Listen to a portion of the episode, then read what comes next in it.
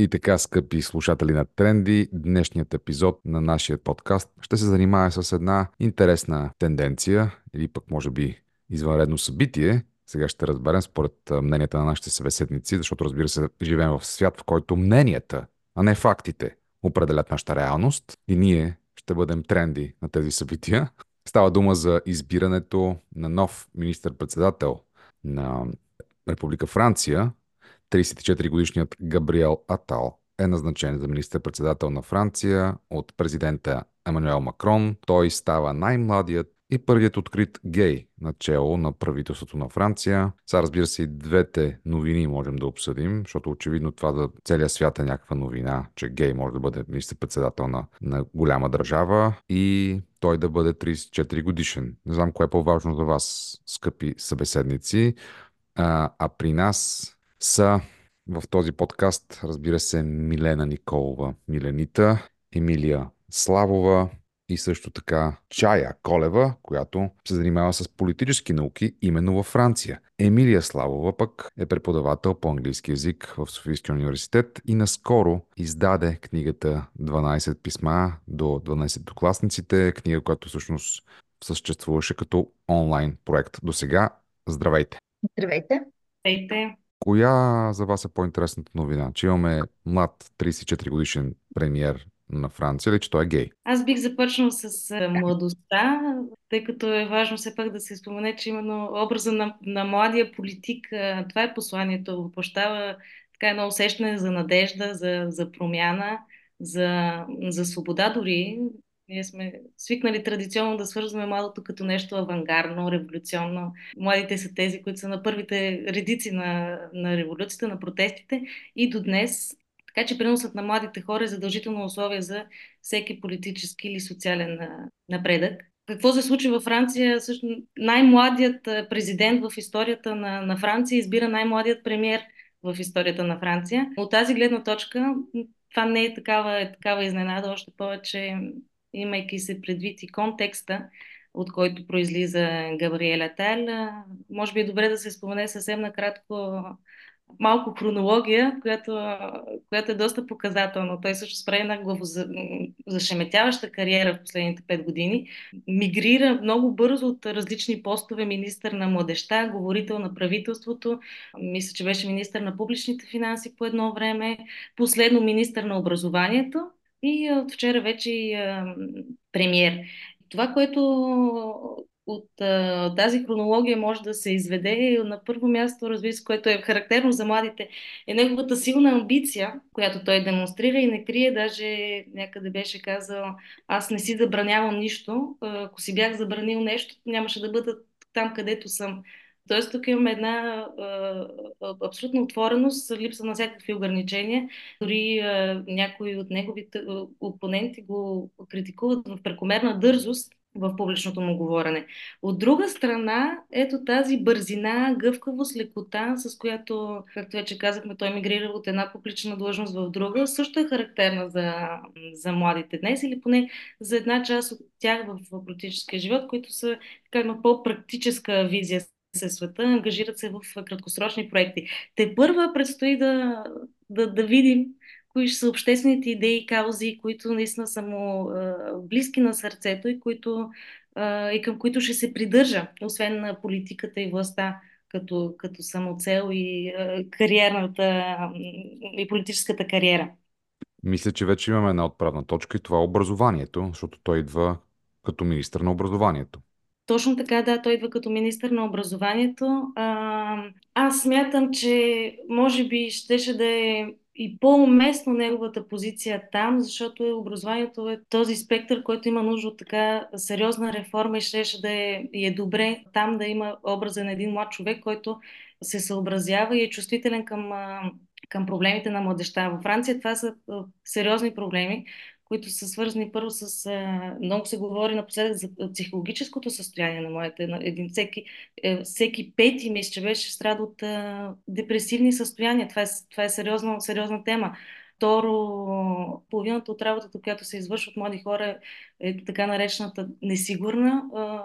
Това са несигурни договори, неприятни условия на труд. И образованието е мястото, където може, може да се да създаде една така стабилна основа за младите, наистина да им се обърне внимание, а и е мястото, където това също за Франция е много, много важно да се създаде един климат на който да смекчи социалните и етническите неравенства, нещо, което смятам той се заигра малко етали по време на престала му там, защото въведе, въведе един, една мярка против носенето на абая, т.е. на това дългите, дългото облекло, което мусулманските учениците, които изповядат ислям, носят в училище, което е много деликатна тема. Спомняме си носенето на бурка, на бурка колко беше политизирано и, а, и като такава деликатна тема малко пък отклони вниманието към сериозните проблеми на образованието, като например липсата на кадри, а, спадането на нивото на образованието, което отчита, то не е само характерно за България, но и, и, и за Франция, и ниското финансиране, по-малкото финансиране.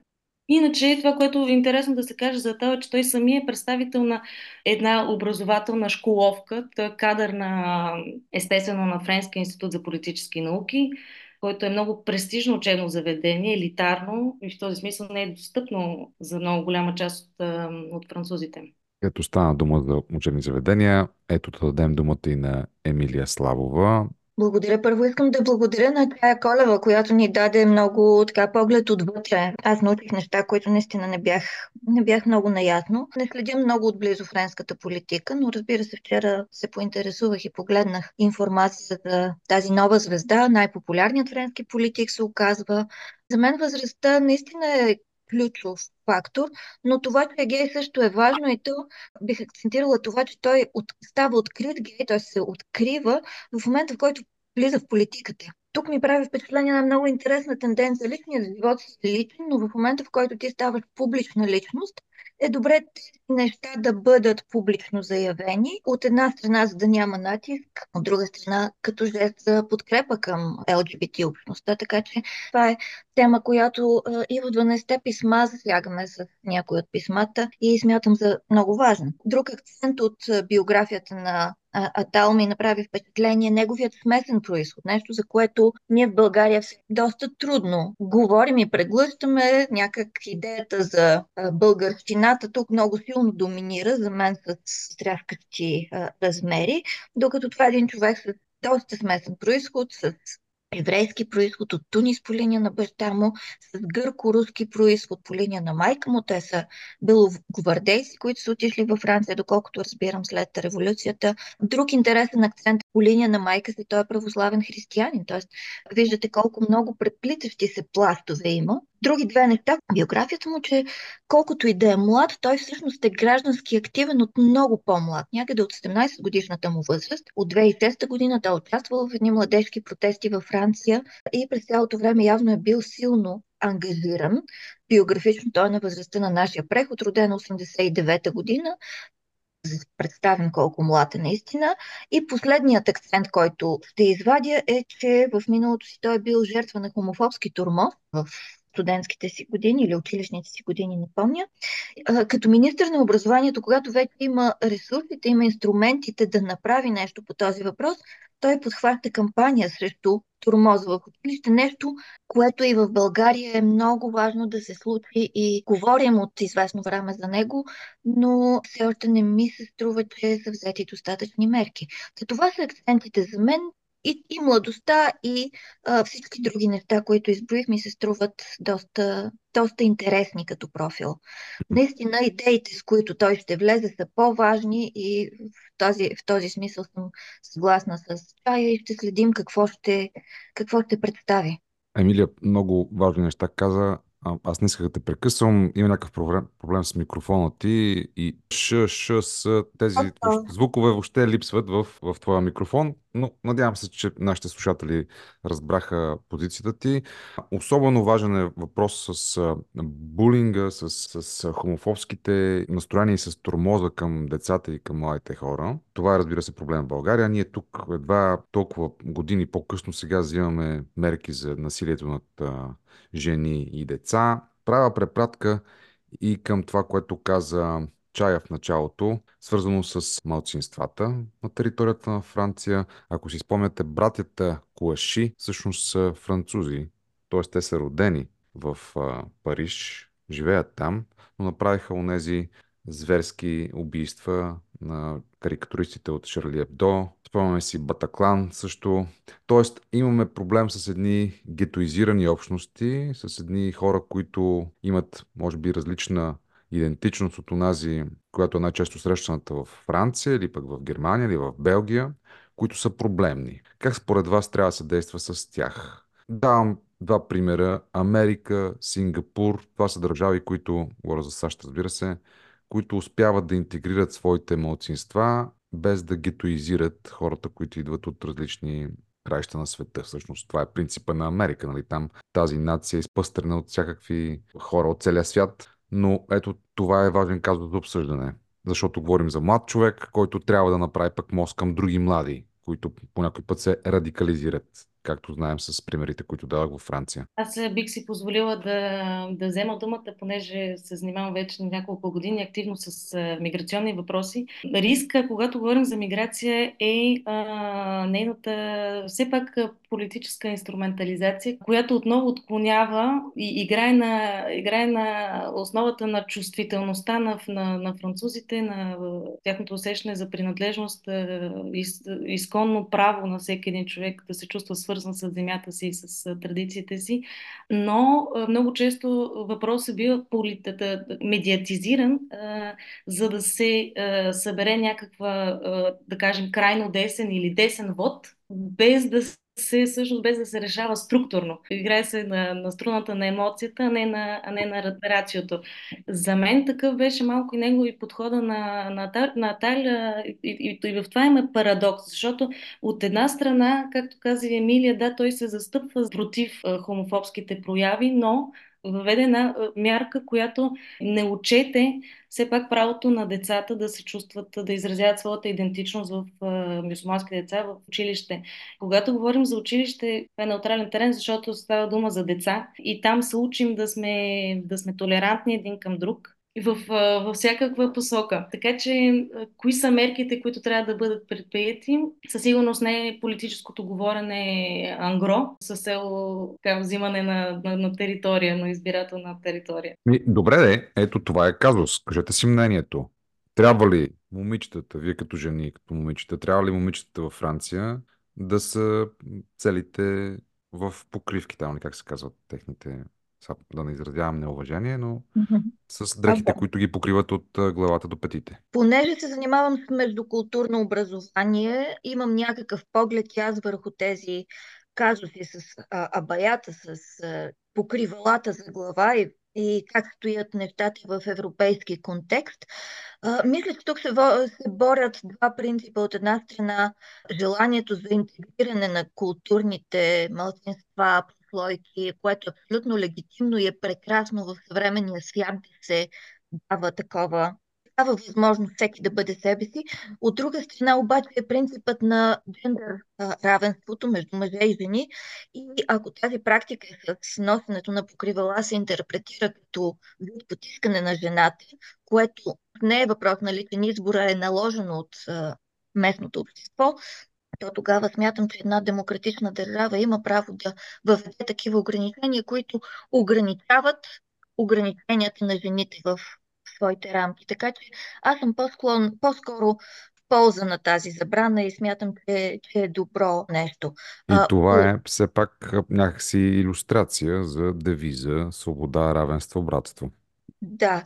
По отношение на другия проблем с тероризма, да, наистина наблюдават доста такива, а, такива инциденти, с, свързани с иммигранти, второ поколение иммигранти, за които, доколкото разбираме, много трудно. За първо, първото поколение някак желанието да се вписваш в обществото е по-силно, но второто поколение вече изпитва обратния ефект на а, това неизбрано от тях а, състояние да са в чужда държава и предполагам, че за тях е много по-трудно и има негативни последствия. Но искам да обърна внимание на нещо друго. Всъщност много изследвания казват, че най-големият теро... проблем от гледна точка на тероризъм не е от към малцинствените групи, в много от страните той е от крайните националисти и пример за това е а, случилото се на 6 януари през 2021 година в САЩ, атаката срещу Капитолия. А, така че демокрацията е много повече застрачена от вътрешни врагове, отколкото от дошлите емигранти, бих казала. Смятам, че е необходимо в този, в този случай реално Франция да, да, така да, се, да се изгради структура, програма на как се, как се възпитават френските ценности, кои са френските ценности, как ги възпитаваме, как действително интегрираме, без, защото интеграцията е мека, мека, мека мярка, това е, особено от ранна детска възраст и, и, и за това на първо време трябва да се решат структурни проблеми и то много практични. Както вече споменах, липсата на кадри, учителски кадри е един такъв проблем. Няма как да, да интегрираш чрез забрана, ако не, не посветиш някого в своята култура, ако не го вдъхновиш в нея. Това също е много ключово за мен на първо, на първо място. Ученето на, на френски дори, през френски язик, през, през мелодията на езика да, да се усети и, и ценностите на, на територията, на която живеят. Ето това е, може би, начин тези хора да бъдат интегрирани по, по-пълноценно. Не знам как, как е във Франция, но знам, че в Сингапур, например, където повечето хора са чужденци, например от Китай, т.е иммигранти от Китай и от други места, от Индия, например. Там, за да получаваш помощи от пазара на труда, е, условието е ти да знаеш местния език. На други места по света, по света също, вероятно. Но понеже говорим за младост и за политика, а тази година ще има избори и в Европа, за Европейския, за Европейския парламент, както и в Съединените Американски щати, където знаем, че отново ще има избори есента, като вероятните кандидати за сега са Доналд Тръмп и Джо Байден. Хора, които са така в доста напреднала възраст. Последният ми въпрос към всички вас е всъщност как вие си представяте присъствието на младите хора в политиката, които трябва да бъдат ценностите, които да ги водят днес в този сложен свят? Смятам, че младите трябва да са обърнати към младите, което е малко трудно, защото е, особено в Европа демографски младите са по-малко, отколкото така застаряващото население. В предизборните е, кампании лидерите обикновено се адресират към 50-60 е, годишните. Това е парадоксално, защото така наред младите са тези, които най- са изправени пред най-големите проблеми, които те първо ще се сблъскват с тях, огромните социални неравенства, човешки страдания дори. И, и действително трябва да бъдат, да, да се мобилизират, а, даже бих казал да се, да се върви към една всеобща така усещане за солидарност между младите, като тези, които са най-отговорни и, най- и най-потърпевши от това което, това, което се случва в съвременния свят и това, което ще се случва. Така че очаквам, надявам се, това, това са моите надежди и към Аталь, и към всеки млад човек, да не му се гласува доверие само защото е млад. Младостта като качество, то е чудесно, но и те са двустранно зависими и изгодни един за друг. Политиката от, младите и младите от политиката, но да имат своите каузи, обществени каузи, кои, които да се придържат, а не да бъдат посланници на, не, на нещо старо, конформисти към предходното. И младостта не е порок. А, четвъртък, 11 вечерта в The Steps в София ще бъде представена книгата 12 писма до 12-класниците с съставител Емилия Славова и с участието на изключителни личности, които пишат писма към младите хора, които встъпват в живота. Емилия може да каже за това малко повече и на въпроса за политиката, младостта и ценностите. Повядайте и от мен 11 януари 19 часа, улица Братя Миладинови 12. Ще си говорим за 12-те писма и за много други неща с нашите прекрасни автори. 36 от тях, т.е. 36 са всичките ни автори, поне половината от тях са потвърдили, че ще дойдат. Става дума за един проект 12 писма до 12 класниците, който започнахме на сред COVID-кризата 2020 година, когато абитуриентите бяха, бяха лишени от своя абитурентски бал. След това продължихме, понеже по проектът събра популярност, продължихме през 2021 и 2022 година и тази година, 2023, вече прекратихме с писмата, но за първи път решихме да съберем всичко до сега в една книга. Порник 12 писма до 12 класниците. Огромна благодарност на издателство, издателство къща Жене 45, която подкрепи и издаде тази книга. И а, ще бъдем ще бъдем много щастливи тя да стигне до много млади хора от тук нататък. Сега на въпроса ви за младите хора в политиката. Аз подкрепям това, което каза, че възрастта не е ключовият фактор.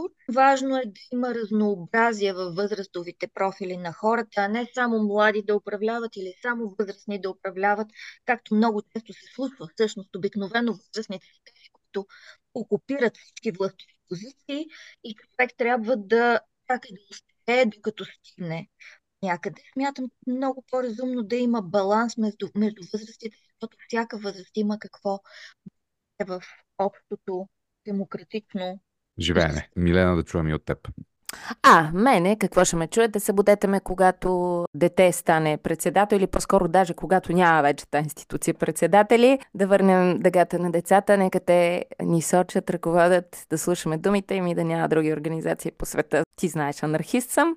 Не съм анархист. Детелюб и човеколюб съм. Какво да правя, като не вярвам в тия работи? Казвам си чест. Няма никакво значение кой гей, кой млад, кой стар, не, не... стига отвътре да излиза доброта. Това е. Да. И мъдрост. Да, не вярваш в политиката ли в младостта? Не, не разбрах. Не вярвам в политиката, иначе живея баш в младост едно. Всеки ден има задръствания, хората си свират, сега копаят за метро, стана още по-задръстено и още по-изнервено псуват всички, понеже няма места за паркиране, така че съвсем ми се налага да вярвам. Аз подкрепям анархиз, анархизма на, на Милена. В крайна сметка човек не трябва да бъде закован към определени интереси, а да бъде воден от така усещане за всеобща човечност. Нека така да завършим. Усещане за всеобща човечност. Това да си пожелаем за тази година. Благодаря ви, мили дами. Венсаремус.